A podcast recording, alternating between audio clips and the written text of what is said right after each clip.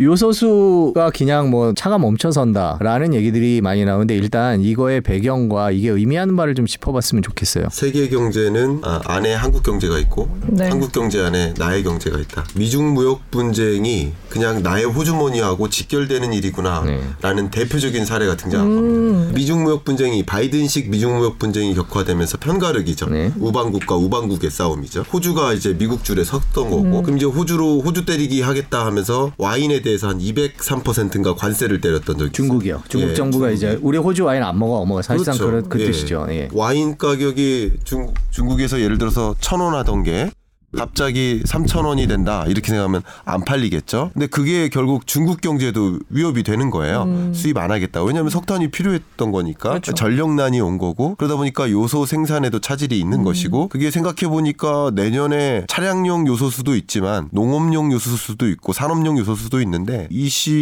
22년 상반기에 농업을 시작을 해야 돼 또 봄철에. 아, 농사를 져야죠. 농사를 중국이 져야. 농사를 져야 돼요. 그러면 겨울에는 소위 비료가 어, 생산이 돼야 됩니다. 이런 것들 때문에 이제 소위 말해서 요소 공급을 차단하는 거죠. 다른 나라에. 그 요소를 갖고 그러니까 자동차 디젤에도 요소수로 쓰지만 그걸 비료로도 쓰는데 그렇죠. 중국 정부가 어, 우리 내년에 비료로 써야 될 것 같으니까 지금 일단 싸놓고 있어야 되겠다라는 얘기를 해서 우리나라는 요소수를 못 받고 있는 상황인 거죠. 그런 거라고 볼 수 있겠습니다. 물론 이제 산업용 요소수뿐만 아니라 차량용 요소수 할 것 없이 다른 나라에는 수출하지 말자 네. 이렇게 한 것이었고요. 소위 트럭 그러니까 전체 차량 중에 디젤 차량이 천만 대 정도 됩니다. 그리고 그 중에 요소수를 넣는 차량이 400만 대 정도 돼요. 그리고 200만 대 정도가 소위 트럭이라고 볼 수 있습니다. 이게 물류 대란으로 연결될 수 있고 물류비 전체가 상승할 수 있다는 거 이게 중요한 거죠. 쿠팡을 통해서 로켓 배송하고 있는데 비용이 부담될 수 있습니다. 그런 것들이 전반에 걸쳐서 영향을 미칠 수 그- 있겠는데 그 비용이 더 올라갈 수 있다는 거죠. 올라갈 수 배송비가. 있죠. 중요한 것은 여기서 멈추는 게 아니라 자동차 산업입니다. 반도체 수급에 차질이 있으면서 완제품의 수급에도 차질이 있었고 셧다운이 있었는데 또 요소를 충분히 확 보를 하고는 있습니다. 아 근데 한 두 달치를 확보하고 있어요. 근데 이만큼이 충분히 조달이 안 되면 신차를 출시하는데 지연이 걸리는 거죠. 그러니까 그런 것들이 계속 공장 셧다운을 만들고 네. 그러면 요소수는 일종의 자동차 부품 중에 하나잖아요. 반도체도 자동차 부품 중에 하나인 거고. 그렇죠. 그럼 나머지 부품들의 수급도 차질이 있는 거죠. 저는 가장 우려하는 것은 이게 요소수 난에서 멈추는 게 아닐 수 있다. 자원 전쟁으로 연결될 수 있겠다. 그러니까 미중 무역 분쟁이 격화될 소지가 많습니다. 네. 22년에는 굉장히 중요합니다. 왜냐하면 미국에는 이제 소위 중간 선거가 있는 거고 네. 네. 중국 같은 경우도 세 번째 연임이라는 시진핑의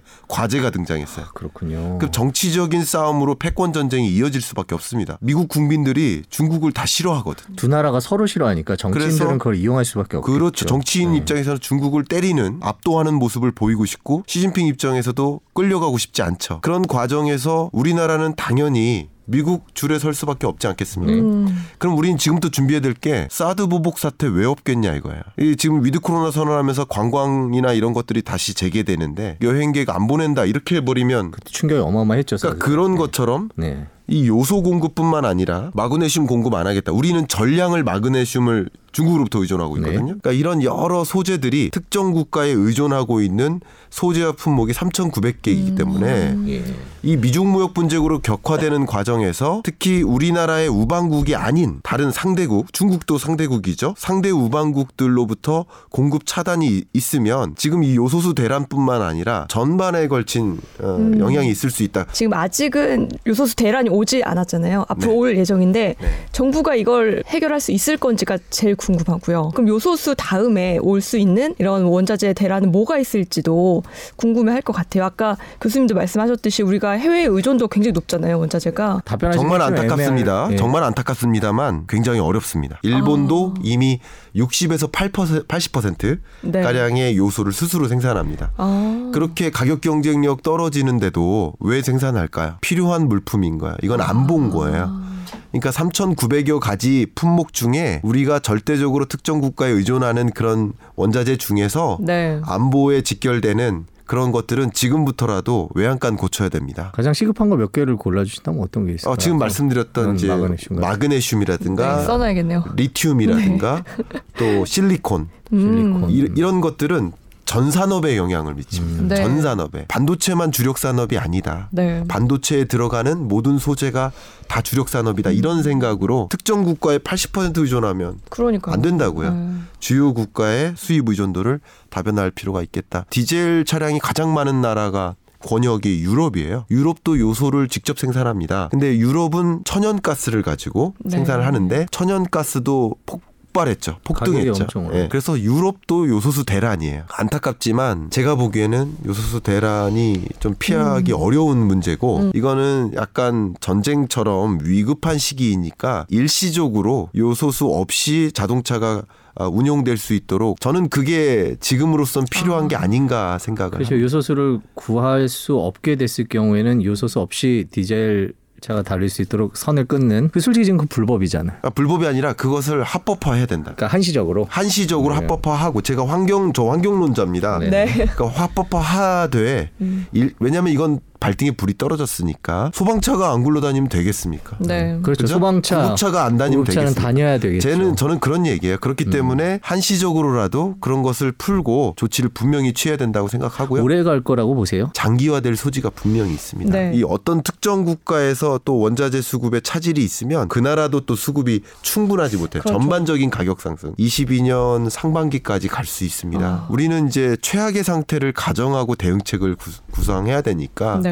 중국 수출량이 참 많거든요. 네. 삼성전자 참 많아요. 그런데 그거를 미국 정부가 문제 삼을 가능성도 있는 거 아닌가요? 문제 삼을 수 있습니다. 미중 패권 전쟁은 여러 가지 이유에서 22년에 격화될 소지가 많습니다. 트럼프식 미중 무역 분쟁일 때는 우리 이름을 좀 예쁘게 꾸몄죠. 전략적 모호성. 나는 중국 편도 미국 편도 아니에요. 하는 입장. 근데 바이든식 미중 무역 분쟁에서 그게 안 통합니다. 반드시 줄을 서야 됩니다. 한국을 우방국국이라고 생각했다면 중국이 요소수 차단을 하겠습니까? 미중 무역 분쟁의 일환으로 보는 시각도 있습니다. 음. 정치적으로. 근데 미중 무역 분쟁이 격화되기 시작하면 중국으로부터의 경제 보복, 반도체 생산에 차질을 빚을 수 있는 원자재 수급, 그러니까 이런 것들이 야기될 소지가 굉장히 많아요. 좀 유심하 유심히 지켜보시면 좀 도움이 되지 않을까 생각됩니다. 자, 긴 시간 김광석 교수님과 함께 2022년 경제 전망 요소수 얘기, 그다음 반도체 얘기까지 쭉 들어봤습니다. 김광석 교수님은 어, 12월에는 섭외가 안 돼 있으신데요. 제가 어떻게든지 다시 모셔서 지금 애매하게 말씀하신 원자재 투자나 ETF 투자를